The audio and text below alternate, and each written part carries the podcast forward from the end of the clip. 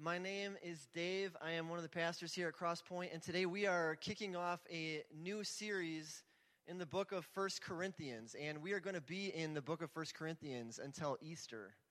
That's a long time, right? Uh, that's about twenty-seven weeks, and we're going to take a couple breaks, but and we're also, the thing about First Corinthians is it is, it kind of has like five or six parts to it, so we are going to go through five or six different series as we explore this amazing letter from the Apostle Paul. And we're going to start today with First Corinthians chapter one. And as I was thinking about this letter, because that's what it is, it's a letter that Paul wrote to the church. I, w- I was thinking about letters and some of the letters that I've received over the years, letters that have changed my life. And I'm, I'm sure that everyone in here has probably received a letter that changed your life at some point, right? It, maybe it was a letter, a college acceptance letter. You're in, maybe, or maybe you were rejected. Either way, it's a life changer, right? Um, sorry to bring that up. Maybe you received a letter from the doctor's office or the lab saying that your test results were negative, and that changed your life in some way. Maybe you received a rejection letter from some girl that you really loved or some some guy that you really loved. I've received all of the above, just so you know. um, I remember one letter in particular that I received. I, I was twenty-three years old. I was in a really dark place in life. I was very alone. I felt lost. I was depressed. I was a college dropout. I was a drug addict. The only thing that I had going for me, I had a job. That was it. It wasn't a good job even. It was just a job. I just started this job. I just moved back to Milwaukee, and I had nothing. I, I just, I had very few friends in my life, very no direction whatsoever. And I, I, I was uh, living at my parents' house at twenty-three, and um, after years of just kind of wandering, and my, a friend from middle school, I hadn't heard, seen him or talked to him in like ten years. He he writes me this letter. He didn't know where I was, and he didn't know who, what I was doing with my life, what kind of relationship, if any, that I had with God. And he, he wrote me this letter, sent it to my parents' house, and I happened to be living there. So I got the letter, um, and, and I was going through this letter and reading it. He just poured out his heart to me for some reason. And as I was reading the letter, my heart began to soften. And in the letter, he described how Jesus Christ had radically transformed his life. And he was sharing with me how God had just rescued him and completely turned his life around. And as I'm reading this letter, I remember just feeling like I was coming undone, and, and my heart starting to soften to God. And, and I, I kind of knew, I, I kind of knew about God. I was raised in a Christian home, and I, I knew the Bible pretty well. At least I thought I did. And I thought I knew. I mean, I thought, how, what's happening here? Why am I feeling this way? I mean, could God, could God really be interested in rescuing me? Could God actually have the power to take my life, which is a worthless life, and redeem it? I mean, I gave up on God a long time ago. Didn't he give up on me? Or could it be that God is way better than I ever imagined him to be? Those are some of the questions I was asking myself as I read this letter over and over and over again. And, and God used that letter to change my life. He used that letter to change my life. And I believe that God wants to use a letter to change your life as well. In fact, the New Testament is made up mostly of letters, over twenty of them. And every single letter in the New Testament is unique. Every letter is personal. And every letter has the power to change us in ways that we can't even imagine. And today we're going to begin reading what is the second longest letter in the New Testament. And I am so excited because I believe that God wants to use this letter to change us. I believe he wants to change every single one of us and make us stronger as a church. Is there anyone in here this morning who, who feels like you need a change in life? Anyone? Thank you. Now, if you're here this morning and you feel like, you know what, I don't need to change, I'm doing I'm doing so great, I don't need anything, I am complete, then you need this letter more than anybody. So today what I'd like to do is, I'd like to introduce you to the letter by telling you the story behind it, this letter that we call First Corinthians. And I, I feel like you just have to know the story. We can't just dive in. You need some background. So it all starts with a man named Paul. He was an apostle, the Apostle Paul. You've all probably heard of him. And he was a church planter. A church planter is someone, church planting is super hard work, okay? A church planter is someone who goes into a city, they talk to people about Jesus, and they start a church where there was no church before. That's basically what they do. That's what Paul did. And church planters are really tough dudes. They have to be. Okay, church planting is not for the faint of heart. It is not for people pleasers. It is not for the insecure. Church planting is not for someone who is unsure about their calling. It is not for you if you have a track record of giving up, or maybe you have a history of jumping from one thing to the next thing to the next thing. It is not for people who avoid confrontation. I don't know that I have what it takes to plant a church. I'm pretty sure I don't. It takes a special kind of person. Church planters don't stay in one place for very long. At least they didn't in Paul's day. They were so focused on building God's kingdom and so obsessed with making disciples where none existed before that they have to. They just can't seem to settle down. They always want to go somewhere new where there's more people who don't know Jesus yet. And they are tough as nails.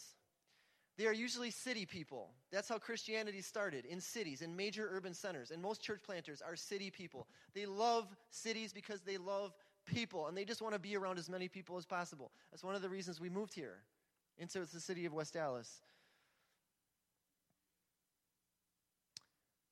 They can take a beating.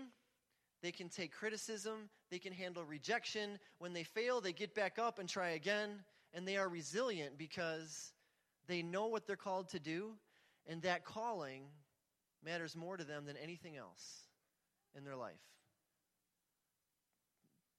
There's a little bit of a church planter profile for you. And that's who Paul was. That's who Paul was. He was a church planter. And Acts chapter eighteen is the story of how the church in Corinth began. I would love if you could read it this week and, and read it in, as we you know continue to go through this series for some background. I'm just going to summarize it for you. In Acts chapter eighteen, Paul is on his second missionary journey. His second missionary journey. And he had just come, he's, in, he's focused on Greece, and he had just come from Athens, and things didn't go very well in Athens. In fact, he arrives in Corinth, as far as we know, alone, maybe with a few people who he picked up in, in Athens, but not very many. And he, in his own words, he comes to Corinth with fear and weakness and trembling.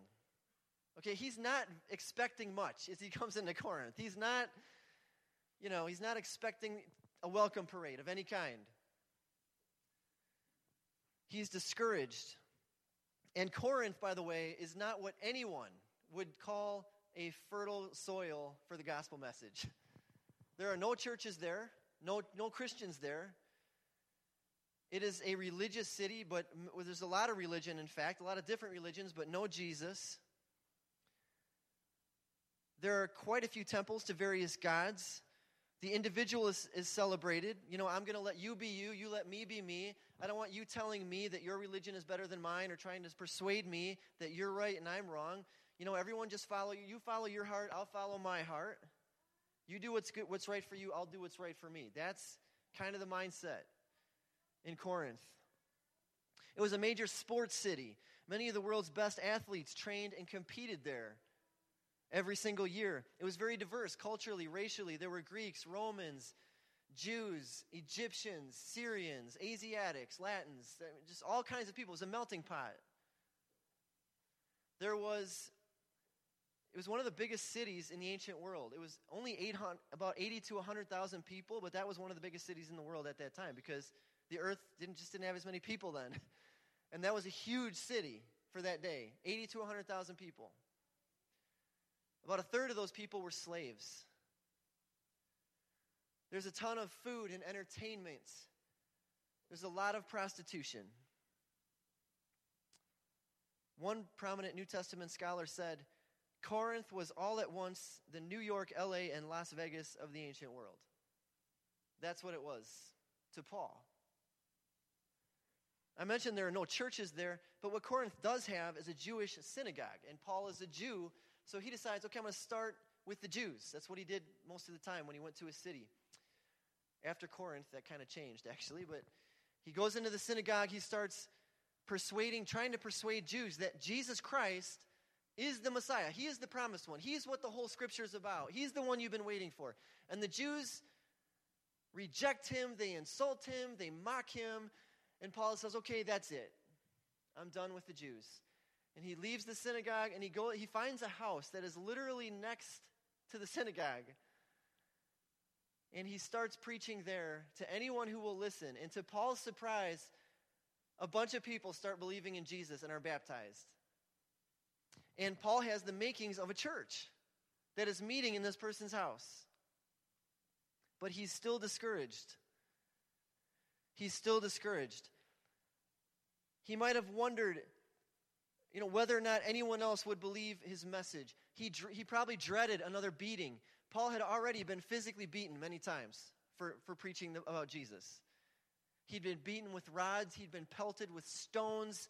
He, he was shipwrecked on one occasion. He was thrown in prison on multiple occasions. He was traveling over rough terrain for miles and miles every day, probably thought about giving up on a number of occasions. I know I would. You know, maybe I should just, you know, take a break and, and go off to a quiet place somewhere where I can, you know, be safe and stop talking about Jesus so much and, and not draw so much negative attention and all these religious fanatics always, you know, picking me apart. Maybe I should just keep Jesus to myself and stay safe. And then something happens. God shows up in a vision. In Acts chapter eighteen, verse nine, we read about it. And I love how the New Living Translation tra- uh, expresses this vision. It says in verse nine, one night the, the Lord spoke to Paul in a vision and told him, "Don't be afraid, speak out, don't be silent, for I am with you, and no one will attack and harm you, for many people in this city belong to me." Imagine hearing that if you're Paul. This city that you're in right now, this wicked city, Corinth, many of these people belong to me. All you have to do is, is tell them about me. And they're, and they're going to change forever. And so Paul, after he sees this vision, he decides, he stays in Corinth for eighteen months with these people, preaching the gospel about Jesus, teaching people, training leaders, equipping people, counseling people, building them up in their faith for eighteen months, night and day, providing for his own needs. He builds a church. And I'm not talking about brick and mortar. There's no building. There's just homes. But he is investing himself into people for eighteen months, pouring himself out into these people, into these new disciples of Jesus. He gives them everything he has. And then he leaves, because that's what church planners do. He leaves. There's a church. He needs to go to the next place and reach more people. So, so, so far, sounds pretty good, right? Just wait. After Paul leaves, some leader, other leaders come after him. And these are, these are good guys, good men and women. They come after him to strengthen the church in Corinth because Paul's not on a solo mission. He's got a team. There's a team of people. There's about thirty some odd men and women that are mentioned in the New Testament that were traveling companions, co-workers with Paul. And in Corinth, I want to tell you who they are. There's a few of them. We have Silas and Timothy. They are church planters in training, sort of, who had worked with Paul and followed Paul around and helped him in his work. And Paul would send them here and there and other places to check up on Christians, to build them up and things like that. And then there was, um, oh, I forgot about Aquila and Pris- Priscilla. Aquila and Priscilla. These are the first, this is the first two people that Paul partners with in Corinth. They're Jewish, they're married, they own a business together. I don't know if there's any married couples here who, you know, you live together, you work together, you have a business together. They're like with each other all the time, right? And they still love each other. And we, we know this because they're together a long time. We hear about them a bunch of times after this. And they come to faith in Christ and they start working with Paul. He stays with them in their house. They end up training Apollos. They end up hosting a church in their house. At the, right after Paul leaves, people start gathering in their house. And there's a church there. And then there's Apollos. He's a skilled communicator. Aquila and Priscilla find him. He is a gifted teacher and preacher. He is very well educated. He knows the scriptures. There's Barnabas. who's a great encourager and pastor. There's Peter, the apostle who followed Jesus, a powerful apostle, a healer. All of these leaders. And then there's Paul, who planted the church. All of those leaders had their hands in the church at Corinth before Paul sends this letter.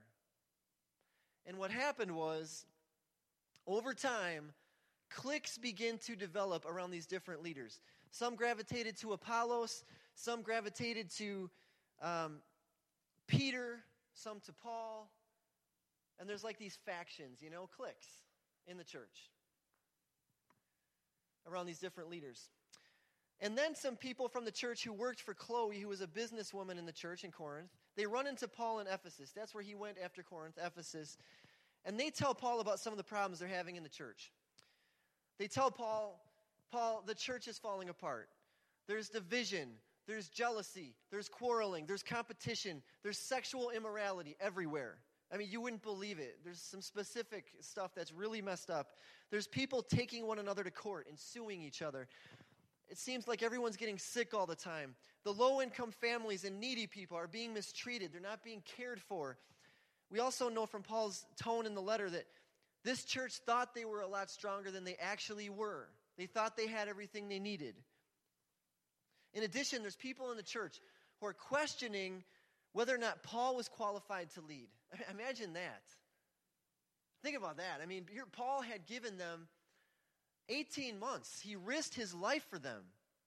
He worked tireless, tirelessly. He never asked them for money. He provided for his own needs.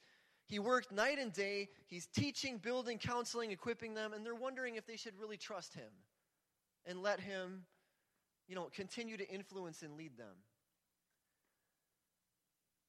And so Paul writes a letter to the church in Corinth, and over time it's lost.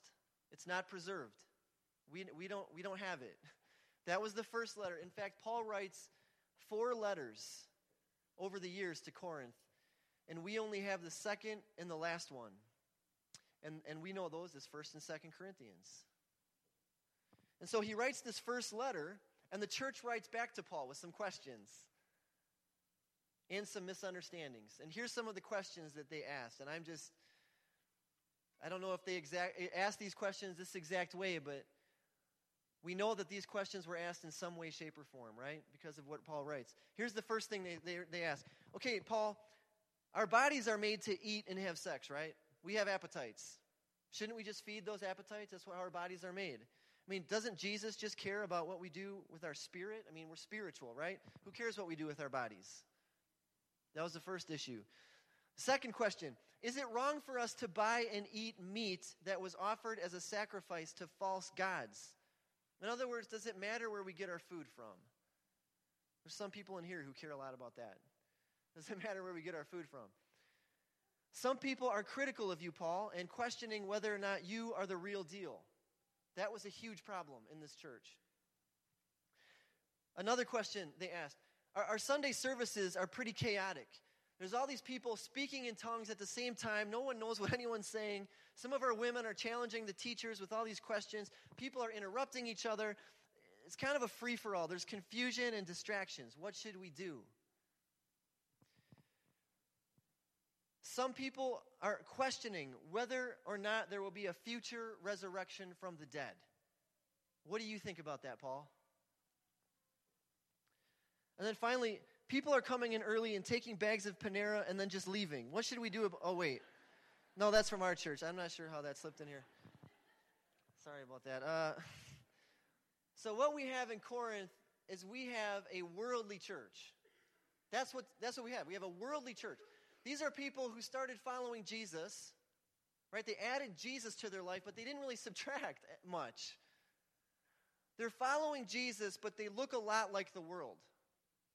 They're different, but they're not acting like it. That's a big part of the problem. They don't grasp how much the good news of Jesus, the gospel, matters to every single area of their life. What they eat, what they do with their bodies, how they worship, how they work, how they live. They, they, it hasn't sunk in yet. They basically They're an incredibly gifted and talented church. They had a lot of good things going on, but they were not a cross-centered church. They did not understand the power of the cross. That's their biggest problem. And now I think we're ready to read the beginning of this awesome letter. What is Paul going to say to this struggling church with all the problems that they have? How do you begin? Where do you begin with this church? Let's let's look at it together. First Corinthians chapter one, beginning in verse one. We're going to read the first nine verses. This is what Paul says. This is how he begins.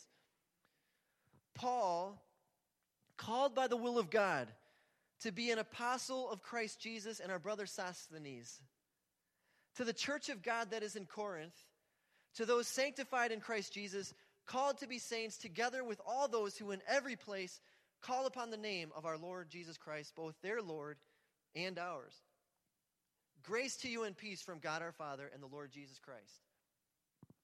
I give thanks to my God always for you because of the grace of God that was given you in Christ Jesus, that in every way you were enriched in him, in all speech and all knowledge, even as the testimony about Christ was confirmed among you, so that you are not lacking in any gift as you wait for the revealing of our Lord Jesus Christ, who will sustain you to the end, guiltless in the day of our Lord Jesus Christ.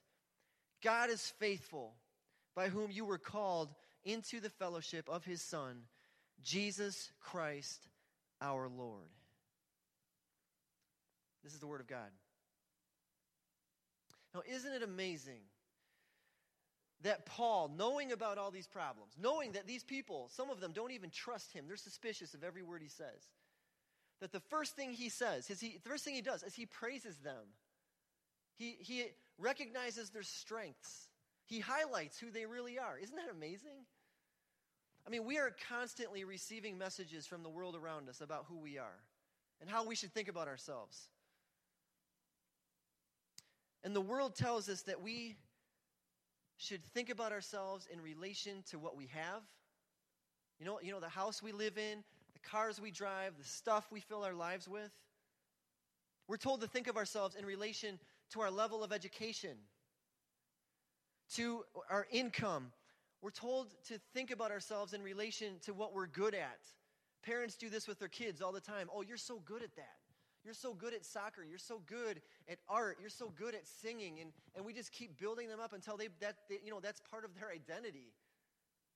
And if they, you know, if they ever get rejected as an athlete or an artist or a musician, their life comes apart because we've built their identity on something that will never last. We're told that we should think about ourselves in relation to our career or our job or our life achievements or our friendships or our bodies, how we look, or our past. Maybe our past sins and our failures.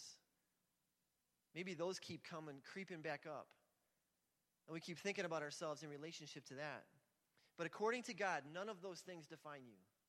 None of it. If you are with Jesus, if you belong to him through faith, it's because you were called by God and you answered that call. So think of yourself in relation to God. That's your ultimate reality, who God says you are. And in the introduction to this letter, God says that you are sanctified, you are a saint, you are set apart, you are holy, you are different. You are not who you used to be. You shouldn't even think of yourself as a sinner anymore, even though you are, I mean, even though you do sin. You, you give in to sin. I do too, every day. But the New Testament writers almost never talk about us as sinners unless it's in the past. The past tense, it's who you used to be. We're called saints sixty-seven times in the New Testament. You know why? Because God doesn't, he doesn't look at us in relationship to our past. He looks at us in relationship to our future. And there's a big difference, isn't there? No matter where you're at in that journey. Some of you might be asking, how do I know if I'm called? Can I be called by God and still struggle with sin? Yes, you can. You absolutely can. But you're not meant to stay there because you're called. And God knows you. You are a new creation. You can't go back to the way you were because you belong to God. And God has made us his treasured possession. And how did God do that? Through the cross of Jesus. That is the price that God paid to make us his own. His treasured possession is through the blood of his only Son. And that's what defines us, my friends. There was a time when you were alienated from God, and I was too. You, we were living in darkness. We were living apart from God. We were outside of his family, the church. We all once lived that way. We were all enemies of God. We were all controlled by our passions and desires.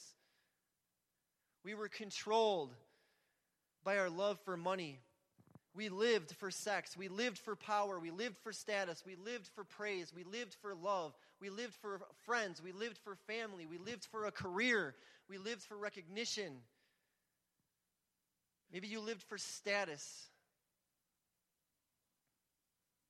And that will never change until God pulls the curtain back and reveals himself to you as the reason for life. That's what happens. God reveals himself to you and he calls you. And you realize Jesus is the reason for my life. He is the living word. He's the reason for my life. He's the reason I have life. And when that happens, Jesus has to move from the outside to the center. He has to be the center. And when that happens, there's no going back. And no one else No one else gets to tell you who you are anymore. No one else gets to define your purpose. Only God gets to do that because you belong to him now. And only he has the authority to tell you who you are and what you're made for. I'm not defined by what I do. I'm defined by who I belong to. I belong to God, and we are his treasured possession, and because of that, God is going to finish what he started in you. Do you believe that? God is going to finish what he started in you. He is not done with you.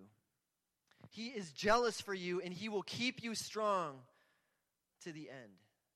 That's what Paul says in the first few verses here. Some of you need to hear this. Maybe some of you, you know, Phil was describing earlier about his, his, who his class is kind of targeted for. And I, I would I would imagine that there's a lot of us that are struggling with that. You know, you, maybe you feel stuck in your faith. You feel like you're going through the motions. Maybe you feel like you're stuck in a job or you're stuck in your marriage and you just can't get past this place. You're stuck as a parent. Maybe you just feel stuck in life. You feel stuck with a certain sin you've been battling forever and you can't seem to break free from that pattern. You know, that destructive pattern. And God's word to you is this: I am not done. I am going to keep you strong to the end. There's going to come a day and you're going to stand before me with no guilt and no shame, blameless. Just think about that. That's where you're going. It will happen because I'm God. That's what he says. God always finishes what he starts. And I believe God start, God has started something in you. I believe that's why you're here, because God started something in you. God called you. He knows you. And he's going to finish what he started. You know how I know that? Because of verses seven through nine. Let's look at those one more time. Verses seven through nine say, as you wait for the revealing of our Lord Jesus Christ, who will sustain you to the end, guiltless in the day of our Lord Jesus Christ, God is faithful, by whom you were called into the fellowship of his Son, Jesus Christ our Lord. Who is faithful? God is faithful. Are you faithful? No, I'm not faithful. That's how we know this, well, the way the story ends. God is faithful. It doesn't matter how hard it is right now. It doesn't matter how confused you are. It doesn't matter, matter how, how lost you feel or how frustrated you feel. God is faithful. None of that changes who God is.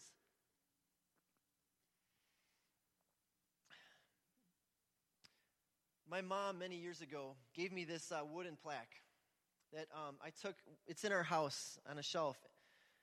It says, God is faithful.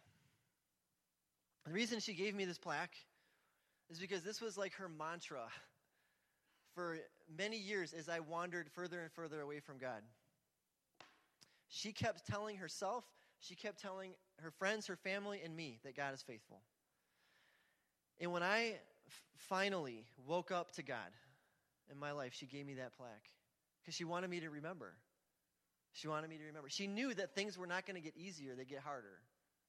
Being a Christian is not easy. Following Jesus is not easy, my friends. You know that. And that's why we need this. I look at this almost every day. And I'm reminded that my mom and my grandma and grandpa and my sister and my friends and my cousins and tons of people I don't even know and have never met prayed for me for years. God, help Dave. Rescue Dave. Save him. Have mercy on him. Call him. Please, God, call him. And do you know what my mom knew? You know what my mom knew? She knew that God had started something in me. That's all she knew. She didn't know when he was going to finish it. She didn't know how he was going to finish it. She didn't know when I was going to turn to Christ. But she knew it was going to happen. Because she knew God is faithful. God is faithful. And then one day when no one expected it, I got that letter. I got that letter from my friend. And he concluded the letter with these words from Jesus in Matthew eleven. Come to me, all you who labor and are heavy laden, and I will give you rest. Take my yoke upon you and learn from me, for I am gentle and lowly in spirit. And you will find rest for your souls, for my yoke is easy and my burden is light. As soon as I finished reading that, those words from Jesus, I knew what I had to do. I knew that I had to follow Jesus. I knew that that's what God wanted me to do. I knew that was my only hope. I hadn't had hope in years, and for the first time I had hope. And I knew that I had to leave behind everything that I thought mattered and just go to where Jesus was. And that's what I did. And I don't ever want to go back. God used a letter to change my life. And I believe he's going to use a letter to change your life. Now, one more thing I'd like to say about Paul. This is so fascinating to me. Think about this. When Paul heard about all these problems with these Christians, Christians like us in a lot of ways, he could have just washed his hands of them. He could have moved on. He could have just written a note instead of a letter. And the note might have said, good luck with all that. I did everything I could. You guys are beyond my help. But he didn't do that. He fought for them. He was thankful for them. He wrote them three more letters. He tried visiting them. He sent other people to visit them. You know why? Because he believed that they were going to be radiant, powerful disciples who finished well. Because what they had was from God. And Paul knew God. And he knew that God was going to finish what he started. He knew that God was faithful. And that's all he needed. And that's all we need. And here's what I want you to know before we leave today. No matter where you're at in your faith, we are going to fight for you. We as a church are going to fight for you. We are with you. We are thankful for you. And our church has problems too. And we'll talk about those. But God is faithful. And Jesus is going to keep us strong to the end. Amen. Let's pray. Our Heavenly Father, we thank you so much for your word. And we thank you, God, for who you are. We thank you for your loving kindness towards us. We thank you for your patience with us. That even though we fail over and over again, you are faithful to your word. You love us beyond measure. And we are looking forward to the day where we will stand before you, a radiant church, without spot or blemish or wrinkle. Jesus, you love us. And I love when we sing as a church about your love and, and your faithfulness and how you've changed us from the inside out. God, may we remember this week who we are. May we remember your faithfulness. And stand firm in that. It's in Christ's name that we pray. Amen. Amen. Before we uh, dismiss you this morning, I uh, just wanted to remind you of the fifteen-minute message Phil gave you earlier about everything going on at Crosspoint this fall. Um, we actually have in the back corner there uh, everything that's kind of happening, the classes, if you want to sign up for a class. If you want to be baptized, you can uh, drop the card in um, on the back table there, or give it to me or one or Phil or somebody. Um, we have the Bible Project. There's going to be a video showing back there if you'd like to see what that's about, and a binder that is kind of a sample week. That, I'm really excited about that. and uh, the chili cook-off and everything else. So what we're going to do as far as the meal, and I hope I get this right because it's kind of fuzzy with, with, in my mind right now, but there's a bunch of people out there preparing food for all of us, and what we need to do first is have the parents go get their children. So we're going to let the parents get their children as soon as the benediction is done, and then everyone else I'm going to ask to stay in here for just a few minutes because it's pretty crazy out there right now, and it's going to, especially with all the kids, and then after a couple minutes, you know, just peruse the back. Or, I mean, if you have to go, fine, go, it's fine. Um, but we're not going to make you stay. We're not going to guard the door. But go ahead and take a minute and just check out what we have going on. Sign up for a class or whatever. It's a great way to connect and grow in your faith and uh, to get to know other people from Crosspoint. So thank you so much for being here today. I'm going to ask you to rise as I give you the benediction, and then you'll be free to go. Please bow your heads with me as I read from the letter of Jude. Now to him who is able to keep you from stumbling and to present you blameless before the presence of his glory with great joy, to the only God, our Savior, through Jesus Christ our Lord, be glory, majesty, dominion, and authority before all time, now and forever. Amen. Thank you so much for being here. We'll see you in a little bit.